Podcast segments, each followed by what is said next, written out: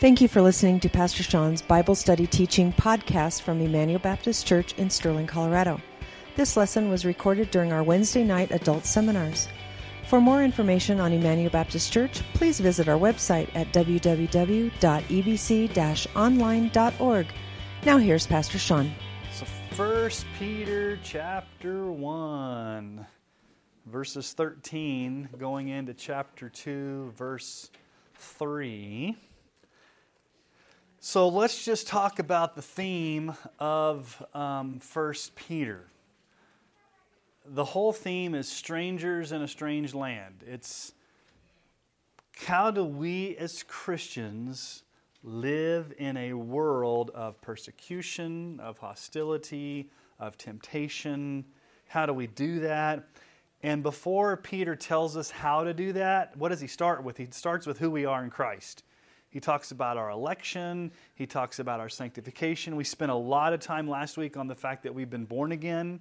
And so Peter's big issue, and we're going to talk about it again tonight, is, so we could probably say tonight, the way we could ask the question tonight is, how will you, as one who's born again, one who's regenerated, one who has new life in Christ, how are you going to live out your Christianity?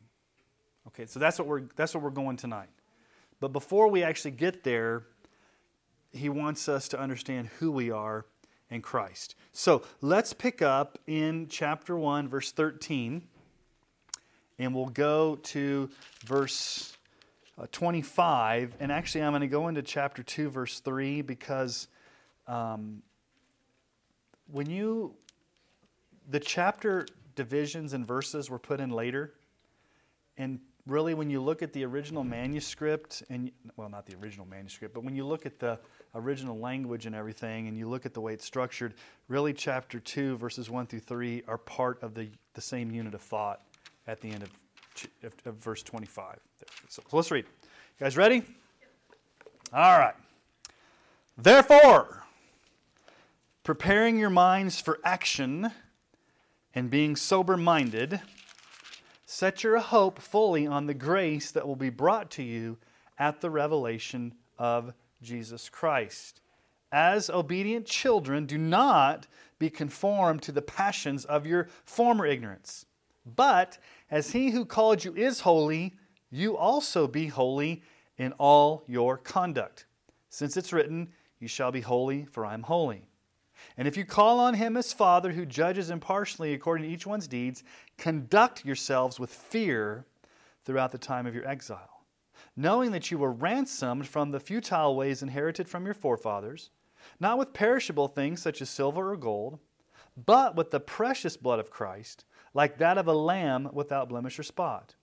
He was foreknown before the foundation of the world, but was made manifest in the last times for the sake of you, who through him are believers in God, who raised him from the dead and gave him glory, so that your faith and hope are in God. Having purified your souls by your obedience to the truth for a sincere brotherly love, love one another earnestly from a pure heart. Since you've been born again, not of perishable seed, but of imperishable, through the living and abiding Word of God, for all flesh is like grass, and all its glory like the flower of grass. The grass withers, the flower falls, but the word of the Lord remains forever. And this word is the good news that was preached to you. So put away all malice and all deceit and hypocrisy and envy and all slander. Like newborn infants, long for the pure spiritual milk, that by it you may grow up into salvation, if indeed you have tasted that the Lord is good. The first thing that we notice in verse 13 is a transitional word that Peter uses, therefore. Now, anytime you see a therefore in the Bible, what do you have to ask? What's the therefore there for? Okay, why is it there? So what Peter is saying is, therefore, or in other words, in light of everything I've just taught you about being born again, your identity in Christ, therefore now, here's how you are to live it out. Now, I'm not going to spend a lot of time on this next idea because we've spent time on it, but all throughout the Bible, you have two major issues going on. You have what we call gospel indicatives and moral imperatives. Now, what are the difference between these two? We've talked about it before, but let's just do a little bit of review. The indicatives, the gospel statements. These are statements of fact that relay what God has done for us in salvation. These are not things we're called to do, but things that God has done for us in Christ. Okay, so let's put it this way. Okay, so you've got gospel indicatives. And the reason they're called indicatives is because of the Greek mood. And then you have moral imperatives. So instead of thinking indicatives, imperatives, I'm going to give you two big words that will help you understand this. Okay? Gospel indicatives are what Christ has done. Moral imperatives are what you're supposed to do. See the difference? One of them, God has done everything. The other, this is what you're supposed to do, okay? So the imperatives are the commands, hey guys, that the Lord calls us to obey. Okay, now I'm just going to give you just a little bit of review. This is not in your notes, but let's just think about this. What does Peter start with in the book? Does he start with, this is what you need to do, or does he start with, this is what's been done for you? What's been done for you? So if you go back and read what we've studied the past few weeks, what's been done to you? You've been chosen, you've been sanctified, you've been born again, you've been given grace. God has done these things in your life. Okay, but now he's switching to, okay, here's what you're supposed to do in light of that. What would happen if Peter just started his letter out with, here's what you got to start doing, without telling us what Christ has done? What would be the attitude that you could adopt if that's how Peter started out? Two things would happen. Number one, you could be very legalistic and prideful and say, I can do it. Just give me the list of things that I'm supposed to do in my own power. I'll charge out and I'll do it because I can do it. Give me my list. Others would look at that and say, wow, I can't even begin to do that. I already feel defeated. I already feel frustrated. I already feel despair. So instead of telling you to do stuff right away for Jesus, Peter says, I want to remind you what's been done for you in the gospel. And that serves as the motivation. That serves as the power. That serves as the grace given to you so that you can start doing things. Okay? Now, Paul is a lot easier to flow. You go to the book of Ephesians, chapters 1 through 3, all indicative. He gets to chapter 4, therefore, walk in a manner worthy, and chapters 4 through 6 are all moral imperatives. Peter, interestingly, weaves them in and out. So he'll start telling you what you need to do, and then he'll weave in an indicative what God has done, and then he'll weave back out on what you're supposed to do. So he weaves them back and forth. So I'm going to help you tonight, because when you study the original language, you understand that what Peter's giving us are 5 major commands or imperatives that we're called to obey. And the way we obey these is because we have been born again. So Peter's going to say, okay, I'm going to lay down for you 5 major things you are supposed to do as a born-again believer as you live life in this world. So what are these commands? Well, we'll look at them in order in the text, and I'm going to kind of tell you there's major things we're supposed to do, and there's kind of sub-points under it depending on how Peter writes. So I'm going to do my best to tell you what the major ones are, and then sometimes he tags descriptors underneath. Okay? So here's number 1. Here's the first major command that Peter tells us to do. Before we get there, I just want to let you also know that these are in what we call the aorist imperative. I don't expect you to remember that, but I'm going to tell you what it means, because it's kind of important. It means that they're commands to be obeyed, they're imperatives, but yet since they're aorist imperative, it means that they are to be done with an urgency. They're to be done with a serious attention. So let me do it this way. Hey, when you guys get around to it, you might think about possibly doing these things. That's not an aorist imperative. Nearest imperative is these things are important, so get busy doing them. Get serious about them. Don't put them off, okay? So Peter's pretty urgent in what he's calling us to do. So here's the first major command.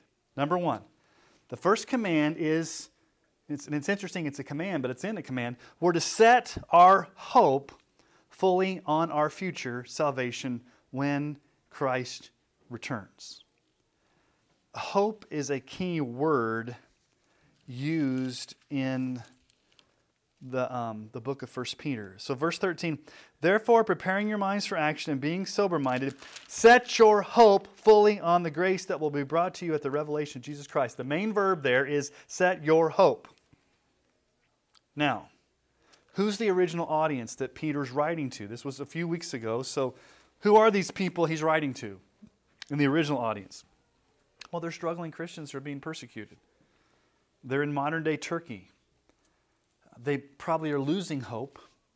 They're being persecuted. They're living in a world that's against them. And so Peter is giving them some pastoral encouragement. So let me ask you a question. And I don't know if it's a cut and dry answer, but what is the primary difference between faith and hope? And they're two different Greek words. They're intrinsically linked. But let me just kind of give you a basic definition of what I think is the difference. I think faith is more trusting God in the present, like in your present situation. And hope is more putting your mind upon what God has in store for you in the future. Now, I think you can use those words interchangeably, but it's interesting what Peter says, set your hope. He doesn't say have faith. He says set your hope fully on the grace that will be brought to you at the revelation of Jesus Christ. So what are we supposed to be hoping in? What are we supposed to be thinking about? What does Peter say is the primary thing we're supposed to be doing here? Waiting, hoping, setting our hearts towards the second coming of Christ. When he says right there, at the revelation of Jesus Christ, at the second coming of Jesus Christ. Now, Paul in Titus 2:13 calls the coming of Christ our blessed hope. Titus 2:13, we're waiting for our blessed hope. What is that? The appearing of the glory of our great God and Savior, Jesus Christ. So we're to hope in the second coming. Now, we talked about this a little bit last time. Is hope, I hope this happens, I'm not really sure? Or is it, I know it's going to happen. God has promised it to me, and I'm banking on that future. But let me just stop and ask a question. How often do we not think about heaven and we think about our problems right now? Seems to be a problem. Hey, Nick, come on in. Now, no, he looks like he forgot something. So, Peter is going to give us two ways that we do that. Because the first question you may ask is, okay, he's telling me to set my hope on the future. That sounds good, Peter, but man, I sure get distracted. The things of the world sure come in and get me off that focus. How often do you think about heaven? But don't answer that out loud. How often do you think about the second coming?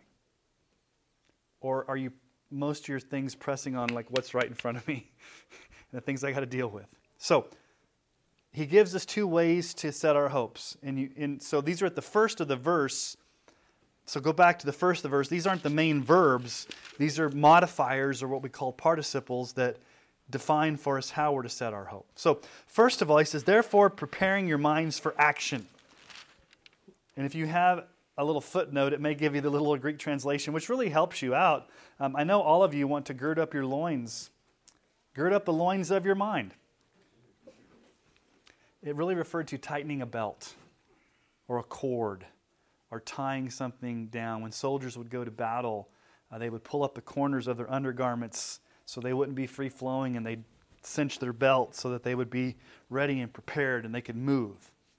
So what's Peter really saying? He's using a metaphorical language here. He's saying here, okay, if you're going to set your hope on the coming of Christ, if you're going to set your hope on heaven, it means we're to discipline our minds. To discipline our minds. To tie up the loose end in our thoughts. To have a focused mind ready and willing to think about the future. Paul says it this way in Romans 12:2. Do not be conformed to this world, but be transformed by the renewal of your what? The renewal of your mind, that by testing you may discern what the will of God is, what's the good and acceptable and perfect. Colossians 3:2-3. Set your minds on things that are above, not on things that are on earth. For you've died with Christ, and your life is hidden with Christ in God. So let me ask you guys a question. Do you believe that most of the battle in your spiritual life takes place in your minds, i.e. hearts? I don't think you can make much of a distinction between your mind and heart. I'm just talking about that internal part of you where you think, where you process, where you feel, where you emote, where you desire. Before you actually act out on something, what are you normally doing?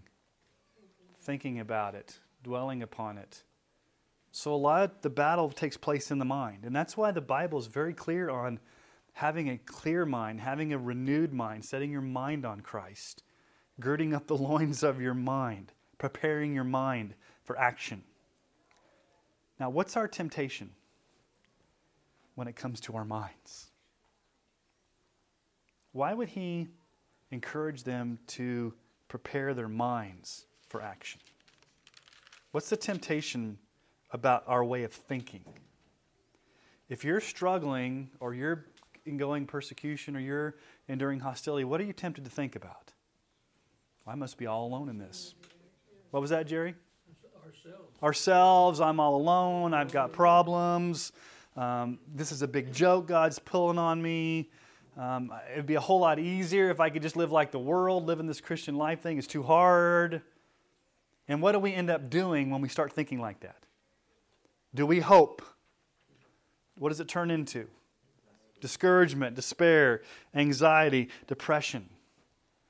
So when you start having a worldly mindset that's focused on yourself, your problems, you're nearsighted and you're not seeing the hope that God has for you. So you really need to ask the Holy Spirit to help renew your mind, to give you grace to renew your mind, to have your mind engaged, to think about Jesus, to meditate upon Jesus. Now, it was interesting yesterday. I thought it was kind of actually a little weird. I went to go have lunch with Dawn at school. So I brought in Subway and I went to the front desk to check in. And there are two little kindergarten and first grade boys that were sitting there in the front desk on a bench. You know what they were doing? They were in lotus position with their hands like this, and they were meditating. Or acting like they were meditating. And I thought, that's the first time I've seen Eastern meditation. And I don't know if the front desk lady said, hey, meditate to calm. I don't know what it was. I just thought this is very interesting that they're meditating. Okay, Eastern meditation, like Buddhism and Hinduism, says empty your mind and become one with the cosmos. Biblical meditation says, no, so saturate your mind in the things of Scripture and the things of God that your mind is filled with the things of God. How often do we actually meditate on the things of the Lord? I'll be the first to admit, meditation is probably one of the hardest disciplines in the Christian life. Because what do? Okay, I will be honest with you guys. When I go home tonight after teaching, I will sit down on my chair and I will look for a basketball game for my mind to veg, or I may catch up on a show that I recorded on DVR, and I'll sit there and I'll veg in front of the TV. Now, is that preparing your mind for action? Now, the last thing I'm going to want to do is pull out the Bible and read it and meditate upon it. And I'm just honest, where do our minds normally go? Least possible resistance, right? Veg, okay, homework. So our minds automatically don't want to go to the things of God. but the Scripture's always telling us to put our minds on God. So Peter says here, one of the ways that you set your hope on the future is you got to prepare your mind. You got to renew your mind. You got to saturate. You got to meditate on the things of the Lord. Here's the second way he tells us to put our hope. And I hope we get done tonight. We may not at the rate we're going here. You got to calm this preacher down. He's going to go off on tangents. Okay, secondly, Peter tells us that one of the ways we can set our hope fully on the grace of Christ is by being sober-minded. Now, it's still related to the mind. He says, prepare your minds for action and be sober-minded. It almost sounds like he's saying the same thing, but they're two different things. Literally, don't be intoxicated. Now, is he talking about getting drunk on alcohol here? No, he's talking about getting drunk on the things of the world, getting intoxicated on the things of this world. Paul has something to say about that. Ephesians 5, 17 and 18. Therefore, do not be foolish, but understand what the will of the Lord is. Do not get drunk with wine, for that is debauchery, but be filled with the Spirit. Now, I'm going to teach you guys two key words that show up in the book of 1 Peter, and this is one of them, the word sober-minded. It shows up a lot in this passage of Scripture. 3 times. Okay, right here. Okay, go to chapter 4, verse 7. It's a short book, only 5 chapters. So chapter 4, verse 7. The end of all things is at hand, therefore be self-controlled and sober-minded. He uses it again. And then in chapter 5, verse 8, be sober-minded, be watchful. Your adversary, the devil, prowls around like a roaring lion seeking someone to devour. So this must be important for Peter to use it 3 times, to be sober-minded, to have your mind engaged in the things of the Lord. Wasn't there something similar said when we were reading Revelation? We were drunk on the lust. Yeah, Babylon the harlot was drunk on she got drunk on the things of the world, and yeah. So one of the things that we don't talk about a lot as Christians.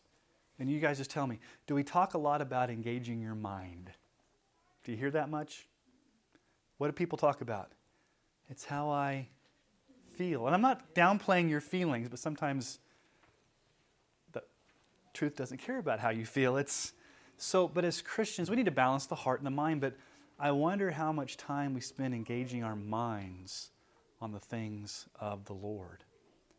One preacher, yes, Risa. Mm-hmm. Even on news or whatever, a lot of people are into their take care of yourself. Yeah, take care of yourself, be mindful of yourself, express yourself. And it's not like about the Lord. Yeah, it's looking inward, right, as opposed to looking upward and outward at Christ. Yeah, and that's the spirit of our age. The spirit of our age is look within yourself for the answers. Right. You will find them there. And I'm thinking, man... I look inside myself. If I'm honest, I don't see nothing there that's good. So I got to look outside myself. One preacher said it this way. I like what he said. I can't remember who it was. It may have been John MacArthur. One preacher said this, so I don't have a footnote. But he said a mindless Christianity makes for a spineless Christianity. That was kind of a good thing. So Peter's aim in writing to these struggling Christians who are undergoing persecution and suffering is to remind them that this present world and its cares could intoxicate and distract them from focusing on the hope of Christ's appearing. And so what Peter says, first major command is, you're going to have the world coming at you. You're going to be distracted. Your mind's going to be going in all different directions. You need to be sober-minded. You need to renew your mind so that you do have that hope on Christ. Your mind is set on things above. You are looking up and out towards Jesus as opposed to inward and downward at your situations. Okay? So that's the first major command. Remember, there's 5. So here's the first one. Set your hope on Christ Jesus, who's going to come again. Here's the second major command that Peter gives. And this is a tough one. Be holy as God is holy.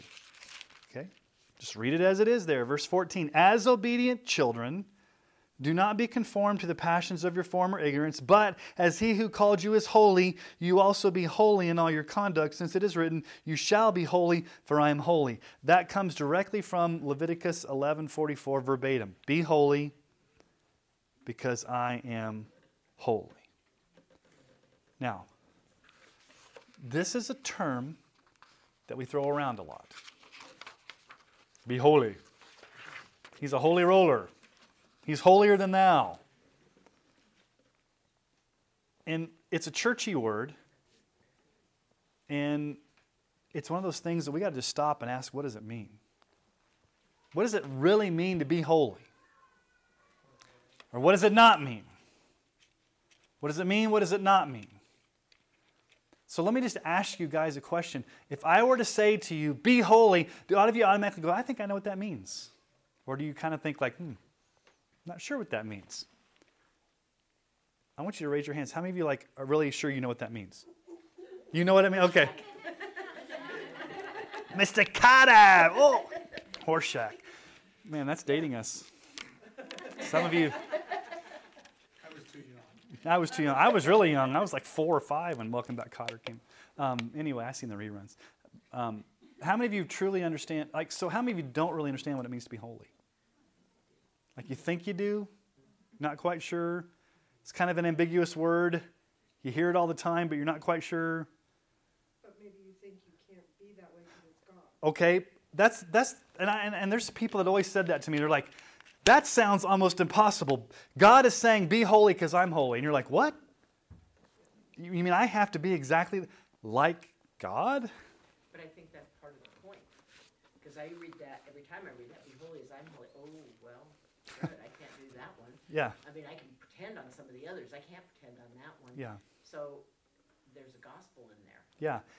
You can only do this through Christ. Right. And here's the thing, guys. We do not become a part of God. Okay. There's a creature-creation distinction.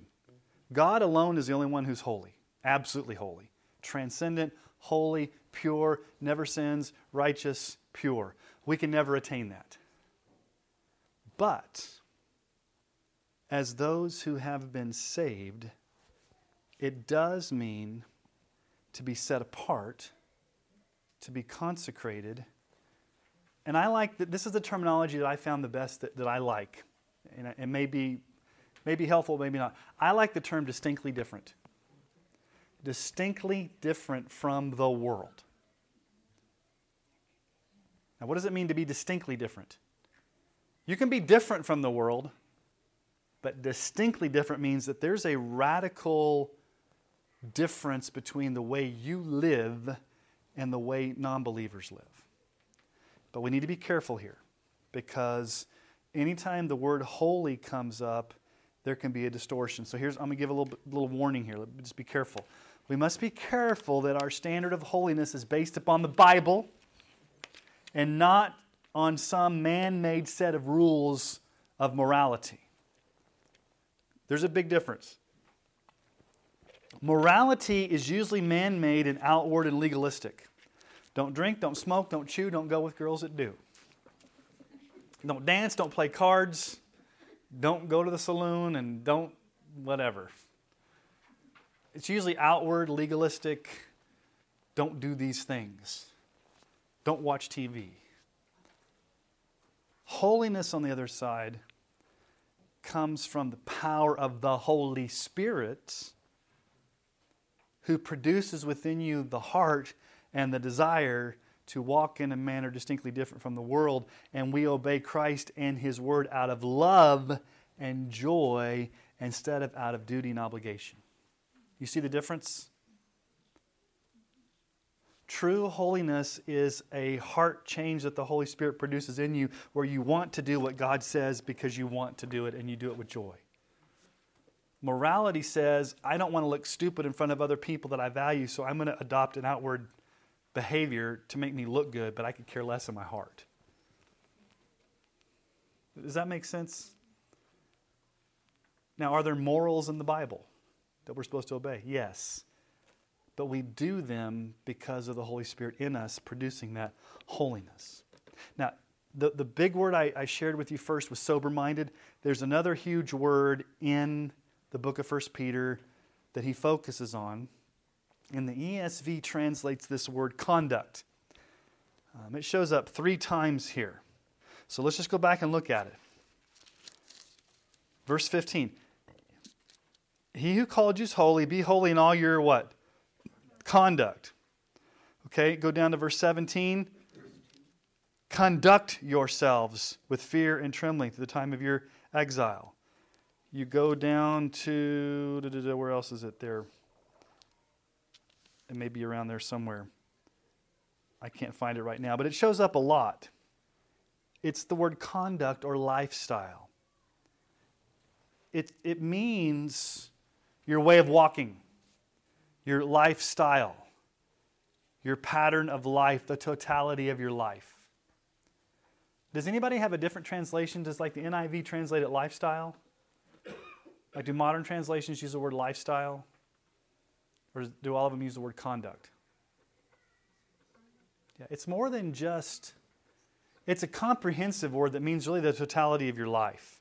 And interestingly, that word is in a word family in the Greek language that comes from the word to repent. So that makes it very, very distinct in what he's talking about here. We are to be lifelong repenters. So let me ask you a question. When you became a Christian, did you repent and believe? Yes. Is that the only time you repented? Was when you first became a Christian? We're always to be repenting. So the word conduct, lifestyle, so think of it this way. What Peter's saying is, the way that you are holy is that you live a constant lifestyle of repenting and confessing and living distinct from the world. Now, it's interesting how Peter frames this. Go back up at the beginning of verse 14. How does he frame it? He tells us, as obedient children. Excuse me. Obedient children. Okay, who's our Father? God's our Father. God has adopted us as His children.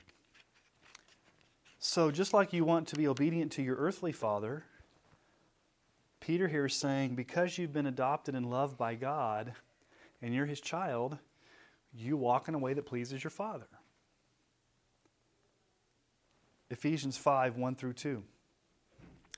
Interestingly says, therefore be imitators of God as beloved children, and walk in love as Christ loved us and gave Himself up for us, a fragrant offering and sacrifice. So walk as children, imitate God. So Peter's very specific here. You're a child of the Father. You walk in a way that pleases your Father. You walk in holiness, imitating your Father. But then he gets very specific. The specific way he does that. Look at verse 14. What does he say? What does verse 14 say?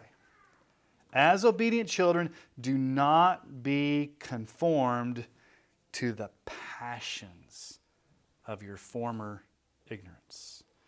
Now, what in the world is he talking about here? What does the word conform mean? Don't be molded into. It's the same word that Paul uses back in Romans 12:2 when he says, do not be conformed to this world. Do not conform. Okay, so what's Peter saying here? Look at the wording here. Okay, let's do a little bit of a Bible study here, and let's just kind of stop and smell the roses for a minute. Let's smell the biblical roses in Peter. Do not be conformed to what? Passions, lust, okay, lust, passions, of what? Your former, okay, now that's, this sentence is pregnant with meaning. Let's unpack this because I think it's important, okay? So what does it mean to be conformed? Don't be molded, don't be shaped, don't be influenced. By what? Passions, lusts. Now, what kind of passions and lusts? The kind of passions and lusts you had when? Before you were a Christian. Before you were a Christian, you lived in ignorance. Ignorance of what? Ignorance of God, ignorance of holiness, ignorance of the gospel. In other words, you didn't have the Holy Spirit. You were dead in sin. You were blind. You were enslaved. All you did in your former life was you obeyed your passions. That's all you did. Now, you were good from here. You know, you were quote unquote good from time to time, but fundamentally in your nature and in my nature, before we were Christians, we were slaves to those passions. And we had to obey those passions. And we had to give in to those passions. And we had to give in to those lusts. Now that you become a Christian and you've got the Holy Spirit living in you, do those passions come back and try to drag you in? Yes. Can they come back and drag you in? Yes. Do you have a choice now as a Christian to not do that? Yes, because you have the Holy Spirit. So Peter's saying, listen, there's going to be a pull in your life, your former life.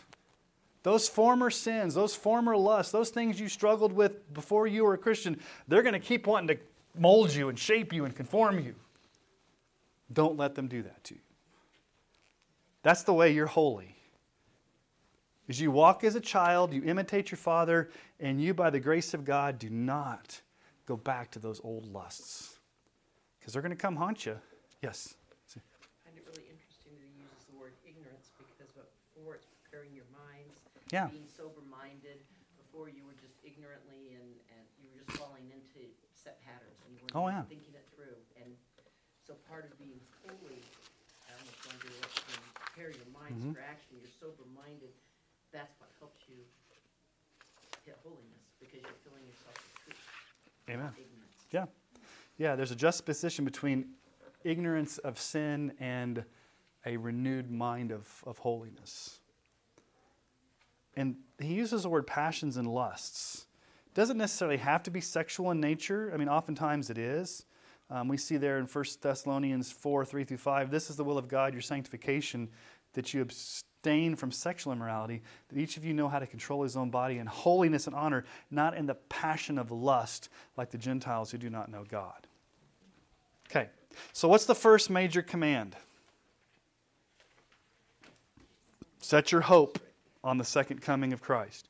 What's the second major command? Be holy.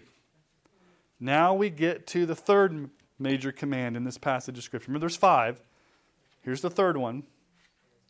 Third major command that Peter gives us is to conduct, there's that word, conduct, repent, live a lifestyle, a repenting lifestyle of fear during the time of our exile.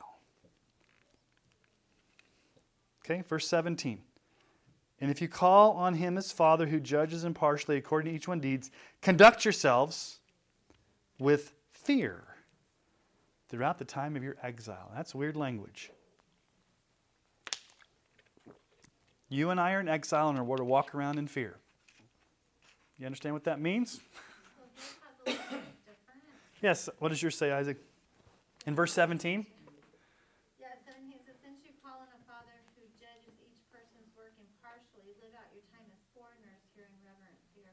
Okay, yeah, live out your time as foreigners with reverent fear.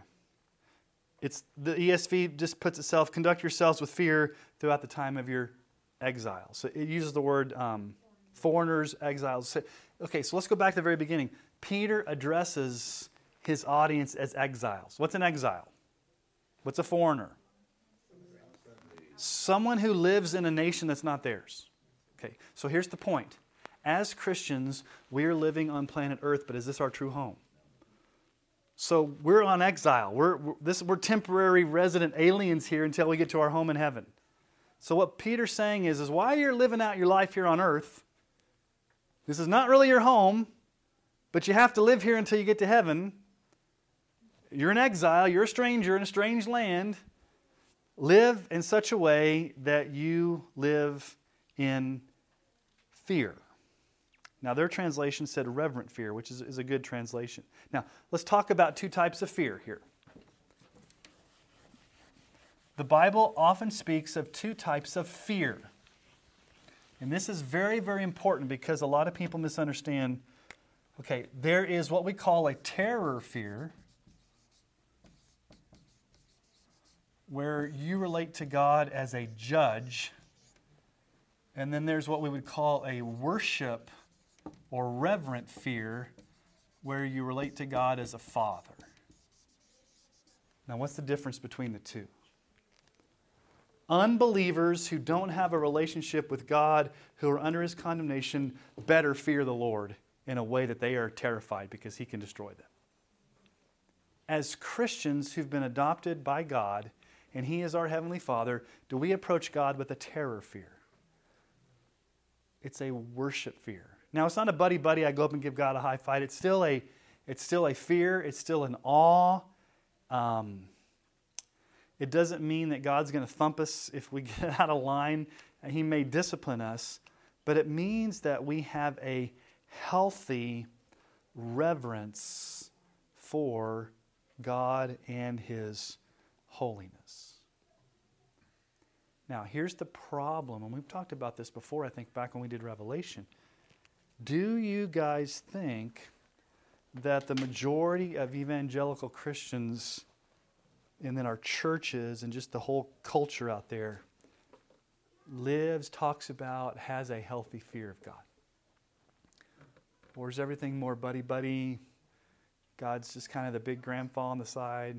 You know, it's more, we never talk about the fear. Now, this doesn't mean that we're going to walk around scared and we're like, you know, we're neurotic people wondering if God, but it does mean that God is an awesome, powerful God. And part of living the Christian life is that we live in a healthy fear of Him. What does Proverbs 1:7 say? The fear of the Lord is the beginning of what? Knowledge. Fools despise wisdom and destruction. Instruction. Did I say destruction? Well, yeah, they probably despise that too, but instruction. And then notice what he says here about fear. He makes a little statement about God in verse 17. God judges impartially according to each one's deeds. Okay, here's what he's saying here. God's an impartial judge. He doesn't show favoritism. And you shouldn't just live your life banking on this familiar relationship you have with Him as Father as an excuse to go out and sin all you want. What Peter's saying is this. There are some people that say, God's a loving God, and I'm a sinning person. God loves to forgive. I love to sin, so I'm going to keep sinning so God keeps forgiving. And Peter's like, no, that's not the attitude to have. You should live in fear of God. Now, let me just ask you a question. We don't have a lot of time to go on this, but you can go back and read Hebrews chapter 12. Even though you relate to God as a father and worship fear, are there times when God has a right to discipline you if you're living in sin and it may cause pain? Yes. Should you live yourself? What I'm saying is I don't think Peter's giving us permission just to kind of live a laissez-faire life where we don't worry about holiness because after all, God's going to forgive us.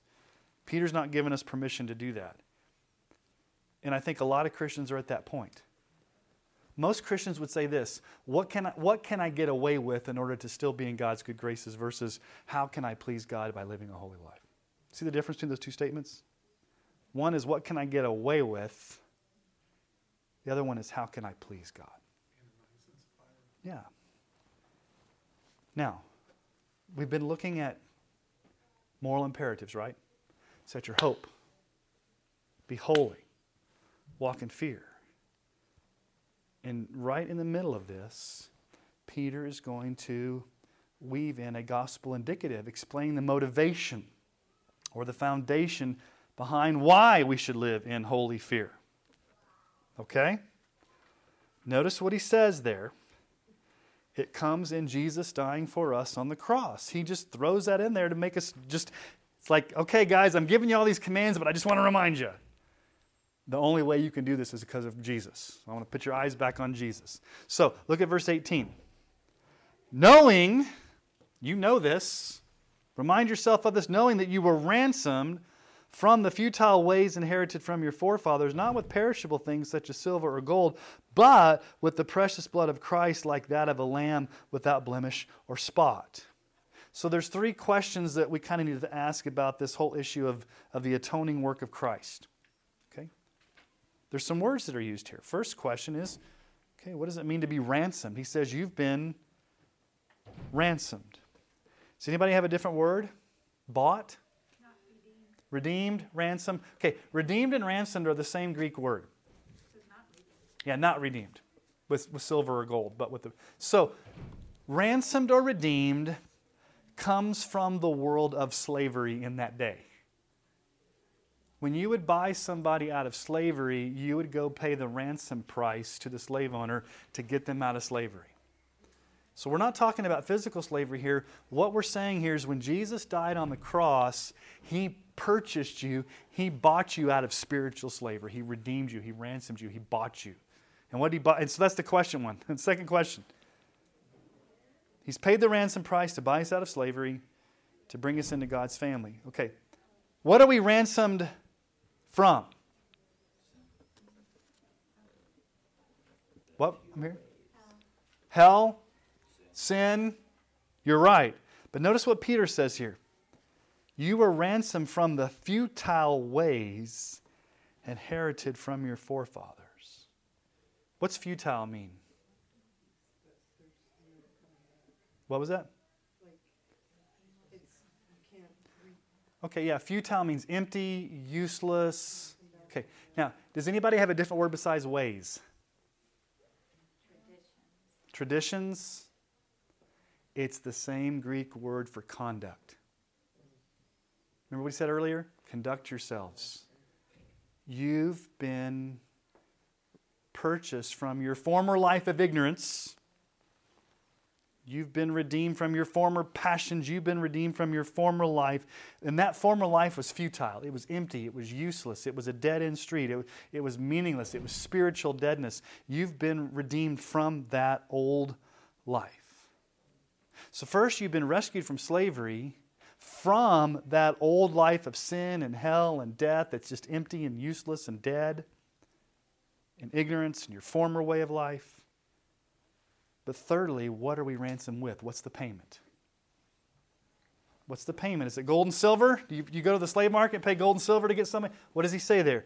You were paid for with the precious, not just the blood of Christ, but the precious blood of Christ, like that of a lamb without blemish or spot. He paid the ransom price with His own blood on the cross. And that word precious means of highest value. The highest of value that Jesus paid for us. Okay, and then notice how He's describes Jesus. Jesus is a lamb without blemish or spot. And that should automatically take you back to what? The Old Testament, Exodus, this Passover lamb, the Day of Atonement lamb, the pure spotless lamb. Hebrews has a lot to say about that. Listen to Hebrews 9, 13 and 14. For if the sprinkling of defiled persons with the blood of goats and bulls and with the ashes of a heifer sanctifies for the purification of the flesh, that's Old Testament sacrificial system, how much more will the blood of Christ, who through the eternal Spirit offered Himself without blemish to God, purify our consciences from dead works, futile life, to serve the living God. So Peter says, listen, the only way you can be holy, the only way you can walk in holiness, the only way that you can conduct yourself with fear, the only way you can do all this is because of what Christ has done for you. He died on the cross for you. He's a pure, spotless lamb. And then he says, He was foreknown or predestined before the foundation of the world. Now, you look at that and say, well, duh, I'm sure God knew that Jesus existed before the world was created. Is that what he's talking about there? Is he talking about just that God know? Okay, what he's saying is it was God's sovereign, predestined, predetermined plan for Jesus to come and die on the cross. And it would happen in the exact time God wanted it to happen, at the exact place, by the exact people, in the exact way. So how do you know that? Well, Acts 4, 26 through 28. The kings of the earth set themselves, and the rulers were gathered together against the Lord and against his anointed. For truly in this city they were gathered together against your holy servant Jesus, whom you appointed, both Herod and Pontius Pilate, along with the Gentiles and the people of Israel, to do whatever your hand and your plan had predestined to take place. So, Peter kind of brings it to a point here. What should this wonderful ransom by the precious blood of Jesus and his resurrection and his glory in heaven right now and his future coming back produce within us? Look at verse 21. Who through him are believers in God. You're believers in God because of the cross. Who raised him from the dead. Jesus rose from the dead.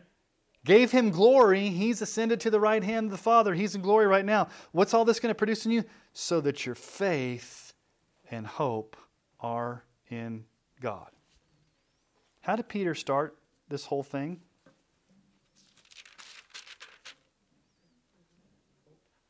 Go back up to verse 3. Verse 3. Blessed be the God and Father of our Lord Jesus Christ. According to his great mercy, he's caused to be born again to a living hope. Okay, what does verse 13 say? Set your hope. So everything in the Christian life comes back to the cross and the resurrection, and it produces within us ultimately the hope of the future. And because we have a hope, because we have Christ who died and rose again, these first three commands we can do by his power because we're born again. What can we do? We can set our hope on the second coming. Prepare our minds for action. We can be holy. We can be distinct. We can have lifestyles that are different. And number three, we can walk in reverence and fear of God. All because of what Christ has done for us. Okay. So those are the first three major commands. Yes, Jerry? What word did you have? Through him you have what? What verse are you looking at? 21. 21. Through him you have... You are believers in God. Oh, okay. Through him you have confidence in God. Huh. Anybody else have a different translation? Confidence? Believers? Okay. It's probably a similar Greek word. I have to go back and look at the original language that may carry the same idea. But having faith, being a believer, and having confidence is all kind of the same concept. Okay, so we got the first three major commands. I said there's five. We go into verse 22. Through chapter 2, verse 3. So what's the fourth major command here? We're to love one another earnestly from a pure heart. Not just love one another, but love one another earnestly from a pure heart. Look at verse 22. Having purified your souls by obedience to the truth for sincere brotherly love, love one another earnestly from a pure heart. Now again, these are in the command voice, meant to be obeyed with urgency. Now, surrounding this command to love as the main verb are two modifiers, two descriptors, two reasons or motivations as to why we should and why we actually can fulfill this command to love. Okay? So what's the first reason why we can love? Before we get to defining what love one another earnestly means, let's talk about why and how we can. The first is that we've purified our souls by obedience to the truth. Having purified your souls by obedience to the truth. Now, if we look at this statement in light of what the rest of the Scripture teaches, it's just another way of saying in kind of metaphorical language, because we have been saved. What? One way of saying saved is your soul's been purified. You've been cleansed. You've been forgiven. You're purified. When were you purified? Back when you trusted Christ for salvation and He cleansed you. It's an internal cleansing. Is it an external, like you go under the waters of baptism, you come out like going under like a washing machine, you come out clean? Baptism is a symbol, right? The cleansing is internal. It goes back to that passage in Ezekiel 36. I will sprinkle clean water on you. You shall be clean from all your uncleanness, and from all your idols I will cleanse you. I will give you a new heart, And a new spirit I will put within you. I will remove the heart of stone from your flesh and give you a heart of flesh. And I will put my spirit within you and cause you to walk in my statutes and be careful to obey my rules. So obedience to the truth is just another way of saying you have been saved, you have believed the gospel, your soul's been purified, the Holy Spirit's come and taken up residence in you. Paul says it this way in Ephesians 1, 13 and 14, "In him you also, when you heard the word of truth, the gospel of your salvation, and believed in him, were sealed with the promised Holy Spirit, who's the guarantee of our inheritance until we acquire possession of it, to the praise of his glory." So Paul says, or Peter says, the only way you can love one another, now think about context here, it's all because of the cross of Christ, it's all because you've been born again, it's because you've been saved. You don't love other people earnestly just out of willpower or out of your own flesh. You do it because of the Holy Spirit living in you because you've been saved. Now, one of the foundational evidences, and this is in 1 John, this is all throughout the Bible, one of the foundational evidences that you have truly been saved is that you love other believers. You have a sincere brotherly love. You love one another earnestly from a pure heart. 1 John 4, 7. "Beloved, let us love one another, for love is from God, and whoever loves has been born of God and knows God." If you're not a loving person, you may need to question if you've been born again and you know God. Now, what type of love are we to love one another with? Here in verse 22, it says a sincere brotherly love. Can you love insincerely? Can you love hypocritically? Romans 12:9 says, "Let love be genuine." Now, it's a sincere love. It's a brotherly love. In verse 22, he says, "Let love others earnestly." Does anybody have a different translation besides earnestly? Maybe diligently or fervently? Fervently, diligently, earnestly. It's interesting, that word was used to describe the stretching of muscles to the farthest limit. It really means that we love each other by going the extra mile and truly demonstrating that agape type of love. It comes from a pure heart. So he's going to weave in here again the importance of being born again.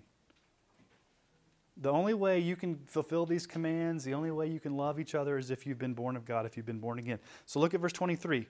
"Love one another earnestly from a pure heart, since," or because, "you've been" what? You've been born again. Now, he's already stated this once, back up in chapter 1, verse 3. And now he reiterates it again. It's a major theme for Peter, being born again. And what does he say here? The interesting metaphor. He says, "You've been born again, not of perishable seed, but of imperishable." Now, you guys are farmers. I'm not. I don't pretend to play one on television or go out and ride on a tractor, but many of you are farmers and you understand seeds. Why does Peter use the seed metaphor? A perishable seed versus an imperishable seed. Okay, so even if you're not a farmer, what's a seed? Is anything going to grow if there's no seed? The seed has the source of life. When you plant a seed in the ground and it rains and there's water and there's irrigation and there's a harvest, what happens? That seed grows into corn or grows into wheat or millet or whatever it becomes, alfalfa.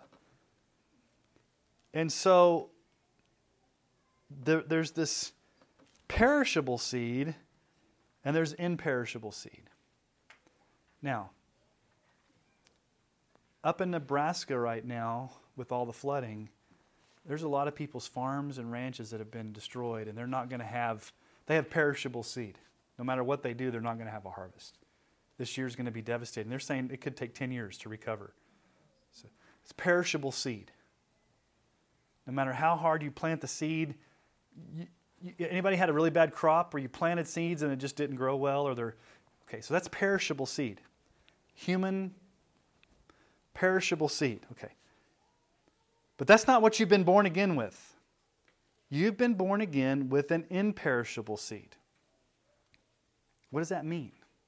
Imperishable. You've been born again with a seed that's never going to die. Now, what does this mean? Let me just kind of explain it for you. How did you become born again? Well, the Holy Spirit did a sovereign work of causing us to be born again by raising us to spiritual life when we were spiritually dead. He regenerated us. He transformed us. But how did He do it? Were any of you just zapped through salvation one day? You're walking down the street, you never heard anything about the gospel, and all of a sudden, boom, I got to trust Jesus. No. How did it come? The Holy Spirit did it to you, but how did He do it? Notice He says there. The end of verse 23, through the what? The living and abiding Word of God. What's the seed? The Word of God. So the Holy Spirit took the Word of God and planted the Word of God into your hearts, and He grew you into a Christian. And He came to live inside of you. He brought you forth. James 1:18, of His own will He brought you forth by the word of truth. He caused you to be born again by the word of truth. So word and spirit always go together. There's got to be the preaching of the word, the teaching of the word, the sharing of the word. But that's not enough. If it's not attended by the sovereign work of the Holy Spirit doing that internal work, nobody's ever going to be born again. And most people aren't going to be born again unless they hear the word of God. What's the nature of the Word of God? Hebrews 4:12, the Word of God is living and active, sharper than any two-edged sword, piercing to the division of soul and spirit, of joints and of marrow, of discerning the thoughts and intentions of the heart. What did Jesus say about being born again and about giving birth? John 6:63, it is the Spirit who gives life. The flesh is of no avail. The words that I've spoken to you are spirit and life. So you got the Holy Spirit regenerating you, causing you to be born again through the Word of God. And I'm going to make a statement here in just a moment. So let me read Isaiah 55, 10 through 11. And if I don't make the statement, remind me that I need to make the statement, because I know what I'm going to say, but it's not in my notes. Okay? Maybe I should say it now before I forget. Okay. It's vitally important on Sunday mornings, especially when the Word is being preached, that you are praying for the Holy Spirit to take that word and implant it into people's hearts that are saved, and to cause new birth in those that are not saved. Are you praying for the Word and the Spirit? That the Spirit would take the Word and make it clear, and that the Spirit would work in the hearts of people to bring conviction. They go hand in hand. If I stand up and preach and just mouth a bunch of words and say a bunch of things, it's not going to do anything unless the Holy Spirit does the work. So we need to be praying for the Word and Spirit every Sunday morning, that the Word would go forth in power and be attended by the Spirit of power to take that Word. Because how are people going to be born again? Through the living and abiding and active Word of Christ, and through the Holy Spirit's regenerative work. And we know this about the Word of God. Now I'll get back to my passage. Isaiah 55, 10 through 11. For as the rain and the snow come down from heaven and do not return there, but water the earth, making it bring forth and sprout, giving seed to the sower and bread to the eater, so shall my word be that goes out from my mouth. It, my word, shall not return to me empty or void, but it shall accomplish that which I purpose, and shall succeed in the thing for which I sent it. God's word is powerful. It will go out. And notice when he says here, verse 24, all flesh is like grass, all the glory like the flower of the grass. The grass withers, the flower fails, but the word of the Lord remains forever. That's a direct quote from Isaiah chapter 40, verses 6 through 8. And then notice what he says at the end of verse 25. This word is the good news that was preached to you. The gospel has to be preached. The death, burial, and resurrection of Jesus has to be preached. Now, how can we truly love one another without hypocrisy and with great fervency? Because that's the qualifiers. It's not just love, it's what? Love genuinely. Love without hypocrisy. Don't be hypocritical in your love. And love with fervency. Easier said than done, right? Is it easy to love other people? If you say yes, you're lying. Some people, when we truly love other people, we encourage them, we pray for them, we forgive them, we walk beside them, we welcome them, we accept them. And that's hard work. Because by nature, we're what? Selfish. There's three major enemies. Selfishness, busyness, and complacency. These aren't in your notes, but they're in my upcoming book in one of the chapters. It just popped in my head. Busyness. We're just too dang busy to invest in other people's lives. Would you agree? Selfishness. We're so focused on ourselves, we could care less about people. Complacency. It's just too much hard work. I'm just going to keep the status quo. I don't want to invest. So what's battling us loving one another? Are you busy? Are you selfish? Are you complacent? Those three enemies have got to be rooted out. Because I'm afraid our church culture is being overtaken by those three things to where most people aren't experiencing the love the way God wants them to. You're not receiving love the way God wants you to, and you're not giving the love the way God wants you to because we're so busy, we're so complacent, we're so selfish. But Peter here says, you've got to love fervently. Now, how can we do that? Well, it's not in our own power. Peter doesn't say, hey, pull yourself up by your bootstraps and try really hard to love each other. It's going to be difficult, so just buckle up and do it. No, he says, you've been born again. You've got the Holy Spirit living in you. You're a new creation in Christ. God's Word remains in you, and so all of the resources of the Holy Spirit in you through the new birth give you the power to be able to love. Okay? Now, although our modern translations shift into a new chapter, the original manuscripts of the New Testament letters did not have chapter and verses. It was all one letter. And most scholars believe that chapter 2, verses 1 through 3, complete a thought that links back to the entire flow of reasoning. So how many main commands have we had? 4, and there's 5, right? So let's just recap. What's the first? Set your hope on the coming of Christ. Renew your mind. Get your mind set on Christ. His coming. Number 2, be holy. Have a repentant, holy lifestyle. Number 3, walk in reverent fear. Number 4, earnestly love others without hypocrisy. And here's number 5. Long for pure spiritual milk. Now, what exactly does this mean? Well, the main verb there is in verse 2, long for pure spiritual milk. But before he gets to that, Peter gives some connecting commands there. He tells us to put away some evil things. Put away malice, deceit, hypocrisy, envy, and slander. Literally, the word means to strip off as of dirty clothes. Think about the imagery. One time when I was growing up in Texas, we had an empty field out behind our house.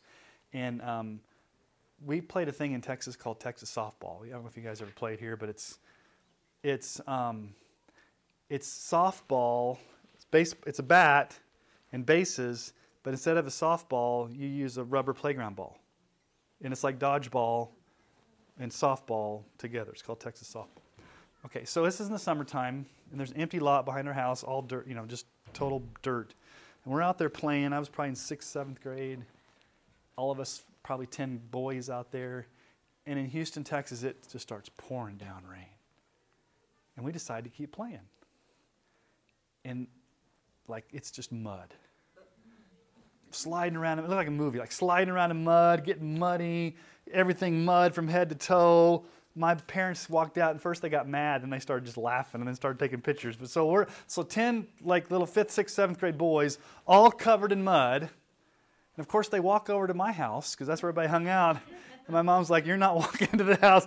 She's like, "Everybody's stripped down to your underwear out there." So, you know, it was back in the day. So we all stripped down to our underwear, and my dad came out with the garden hose and hosed us all down, you know. But think about stripping of yourself of clothes. Okay, if I were to walk into a nice, clean, pristine house with all that mud and dirt just kind of clumped around and sat down on your nice sofa, what would you think? You're rude. And you just sat there all day, and you sat there maybe for 3 or 4 days until the mud started caking on you. Okay, that's the image Peter says about sin. Take it off. Take off the dirty clothes. Don't let the stinky, dirty, muddy clothes that get caked on you, strip them off. Get rid of them. Okay, Paul says it the same way in Colossians 3, 8 through 9. Put them all away. Anger, wrath, malice, slander, obscene talk from your mouth. Do not lie to one another, seeing that you've put off the old self with its practices. Put them away. Strip them off. Get rid of them. The writer of Hebrews in chapter 12, verse 1 says, lay aside every weight, the sin which so cling so closely. Get rid of all of that sin. And that's what Peter says here. And he gives a list, 5 things. So put away what? What's the first thing he says here? Malice. What's malice? Well, it can be any type of wickedness, but usually it's hateful feelings. Feelings or emotions of hatred that boil up inside of you. Malice may not be ever acted out upon, but it's more you feel it and you ponder it and you let it just kind of fester inside you. Feelings of hatred. Okay. What's the next thing he tells us to put away? Deceit, dishonesty, falsehood, fraud. Okay. What else do we put away? Hypocrisy. It means being insincere, saying or doing one thing and then doing another. There's an inconsistency. What else do you put away? Envy. We resent, we're jealous of what others have. It often leads to bitterness, grudges, and conflicts. And then what's the last thing to put away? Slander. The whispers and secrets behind a person's back that try to assassinate their characters. So what does Peter want us to be? He wants us to be like newborn babies. It's been a long time since I've had a newborn baby. Most of you probably here. I mean, you, Deb, it's pretty close to you. But I just remember when our boys were little, and after they were breastfeeding, and I would feed them with the bottle, just how they glob onto that bottle.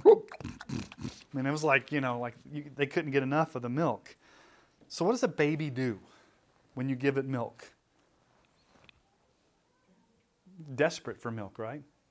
It needs milk. It craves milk. It cries for milk and nothing else. What is it? Does a newborn baby say, bring me the Sunday paper so I can do Mad Libs, or I can do the... What does a baby say? Not Mad Libs, I don't know. Bring me my video game. What's a newborn baby saying? They can't even say anything. What's a newborn baby craving? All I want is milk and to poop and to somebody clean me up and to sleep. But what does a newborn baby ultimately crave? Milk. Attention. Milk. This is the way we are to be about God's Word. We are to be like little babies that crave the milk of God's Word.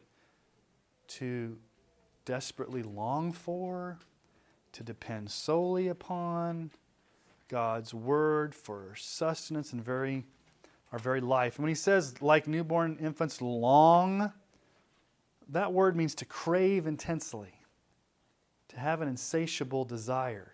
It's like what David says in Psalm 42, 1 through 2, as a deer pants for flowing streams, so pants my soul for you. My soul thirsts for the living God. You pant, you thirst, you crave, you desire. What are you desiring? Pure spiritual milk, the milk of God's Word. the pure, unadulterated milk. So do we long for the Word of God? Do we desire to be immersed in it for our very lives? Most of the time, what do we long for? Favorite television show, music group, sports team, magazine, video game, any type of milk substitute instead of the Word of God. Got a bunch of people drinking spiritual skim milk and not the whole milk out there. Why should we long, crave, desire the Word of God? What's the end game? What does verse 2 say? That you may grow up. Okay, babies grow up, don't they? They stop. You and I need to grow in our salvation. We need to grow in our knowledge. We need to so saturate ourselves that we become more and more like Christ. And then what does he do there? He kind of quotes Psalm 34:8 and verse 3. Indeed, if you have tasted and seen that the Lord is good. That's from Psalm 34:8. Oh, taste and see that the Lord is good. Blessed is the man who takes refuge in him. So there's 5 major commands in this passage of Scripture. But for the sake of memory and kind of bringing this down to summary, I'm going to summarize those 5 down into 3, because some of them are kind of related. Okay, there's 5 commands in the passage, but I'm going to give you 3 major themes, just so we can leave with some 3 big ticket items to think about, to put into practice. Okay, first of all, we're to walk in holiness in all areas of our life. That kind of sums up the first 3. Walk in holiness, walk in fear, renew your mind. It's the whole idea of holiness, walking in holiness, pursue holiness. Live a life of repentance distinctly from the world. Secondly, another big ticket item, earnestly love our brothers and sisters in Christ. Strive for unity, peace, edification through demonstrating agape love. And then lastly, continually long for and desire the Word of God in our lives to satisfy us. So let's just sum it down. How's your lifestyle? How's your love? And how's your longing for God's Word? And I just alliterated that without having to think about it, because I'm a pastor and I think in alliterative terms. How's your lifestyle? How's your love? How's your longing? Those are the 3 questions that Peter wants us to think about as we kind of wrap up for tonight. So questions. What time is it? We've got about 9 minutes. Do you guys have any questions or any comments or snide remarks or things that you guys... Yes, Deb. You said something about us being too busy to be able to show love to other people. I have more people that come to me that say all the time, you're just so busy we don't know if we should come and try to help or not. So it works the other way around. So it's kind of a back. Yeah, and that's a good point. Yeah. It goes both ways, like we're so busy, but yet we perceive other people to be busy. And what do normal people say? I don't want to burden you. I don't want to bother you. And I have, as a pastor, I can't tell you how many times people say that. I know you're so busy. I don't want to bother you. Well, what do you think I'm doing? I'm your pastor. You're supposed to come talk to me. But people are afraid, I think, to show love or to intrude because they perceive you to be so busy. So they put that, even though it may not be true, they put that on you. Yeah, that's a good insight. What was that, Nick? Well, that's good. And that's good. Yeah, go. On that last part, when they were talking about the milk. The milk? Hebrews 5, 12 through 14. It says, for through by this, one ought be not to be teachers.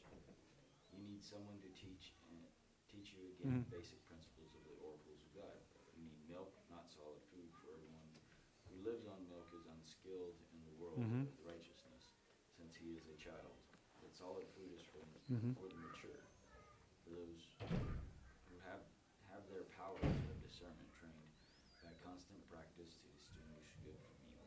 Yeah, so good question. So he's taking us to Hebrews 5, where it says, don't stay on milk forever because you need solid food. Okay, so you've got 2 references to milk by 2 different authors in 2 different contexts. Okay, I think they're teaching 2 different things but using the same metaphor.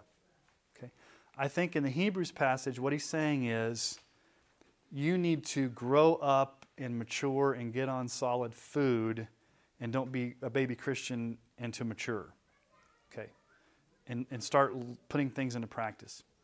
I think Peter would agree with that, but Peter's metaphor is not so much the nature of the... his is more we should just crave God's word like a baby craves milk. Not that we should...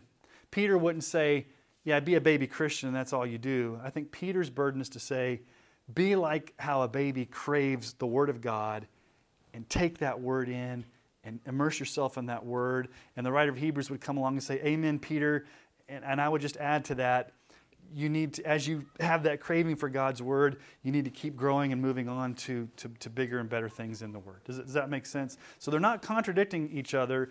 They're using the same analogy of milk and spiritual food, but I think their focus is a little bit different. I don't think Peter would say, hey, be a baby Christian and all you're going to stay on is milk. I think his is more, have that same longing for the word of God. And his is more of a simile. Just like a baby craves milk, you so crave God's word. Whereas the writer of Hebrews says, don't stay a baby Christian, grow. And Peter would say the same thing, just in different ways. Does that make sense? Yeah. Risa, what were you going to say? Well, isn't that what Peter was trying to regenerate the people who were being persecuted? So he was trying to... encourage them? Trying to baby them along. Well... baby them, but you know what I mean? Yeah, I mean, Paul in 1 Corinthians chapter 3 talks about them being babies. The writer of Hebrews in chapters 5 talks about babies. And here Peter talks about babies. And so we have to look at the context of each book to determine what he's talking about when he calls people babies. In Paul in 1 Corinthians 3, being called a baby is not a good thing. In Hebrews, being called a baby is not a good thing. Here in Peter, being called a baby is a good thing. Not in the sense that you never grow up, but in the sense that you crave the word of God the way a baby craves milk. Does that make sense? So you have to look at the context of the letter and what the point is, as opposed to just saying, okay, I got milk, milk, milk, baby, baby, baby. They all mean the same thing. Does that make sense? That's why context is key. Good questions. I have a question. Yes. Getting back to the word holy. Yes, holy. A lot, that word is used like in front of cow or holy cow. Stuff like that. Yeah. How do you handle it? Like in French, sacre vache. Yeah, holy cow. How do you handle that? I mean, is it okay to say that? Or is it... There's probably a differencing of opinion. Like, are you asking, is it like almost borderline taking the Lord's name in vain because you're attributing something that's not holy to God? I've said holy cow my whole life and never thought twice about it. I have too, and now it's like, is that right or wrong? I don't want to be legalistic, I don't think you're literally saying that cow over there is holy, like God is holy. I think you're making an expression like, oh, wow, or oh, my goodness. And that's okay. I think it's okay. It's not what? It's not a mid stove. Yeah, it's not like you're invoking the name of the Lord and calling down curses upon yourself or using the Lord's name in vain. Does that help? Oh, yeah. Okay. Yes, Brent. In Romans 12:9, when we talked about earnestly love, basically, I'm a little confused. In Romans what now? In Romans 12:9. Yeah. Earnestly love is in terms of the love, the four different terms for love. Isn't that storge, which is gut love, or? I think we make too much out of the different meanings of love, and they all pretty much mean the same thing. The only really difference would be eros love, which is more of a sexual love. But I think people overplay the agape and phileo type of love, when actually in ancient Greek they were interchangeable. It's more, Jesus said, a new commandment I give you. Love others as I have loved you. Now why is that a new commandment? Because the Old Testament tells us to love others, doesn't it? Every religion tells you to love others. If I had a Hindu, a Buddhist, a Mormon, a Muslim, an atheist, and a Jewish person all lined up here. And I said, in your religion, is there some type of moral ethic where you're supposed to do good to other people? All of them would say what? Yes. We don't kill. We don't mistreat. We try to be good and love others. That's part of our ethic. Okay. How is Christianity different than that? Because Christianity says love others.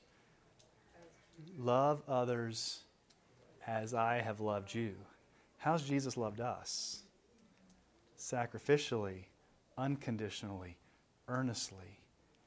So we love the way Jesus loved us, and we can love the way Jesus loved us because we have the Holy Spirit. So it's more just than the golden rule, do unto others as you'd have them do unto you. It's, I can love you earnestly because Christ loved me that way. I can love you that way because I have the Holy Spirit living in me, giving me the power to do that. It's more than just, hey, I can be nice. It takes it to a whole new level of love. And that's why Christian love is so much different than just the world being nice to each other. And sometimes I think Christians think love is just, I'm going to be nice to another person. It's a whole lot deeper than just being nice.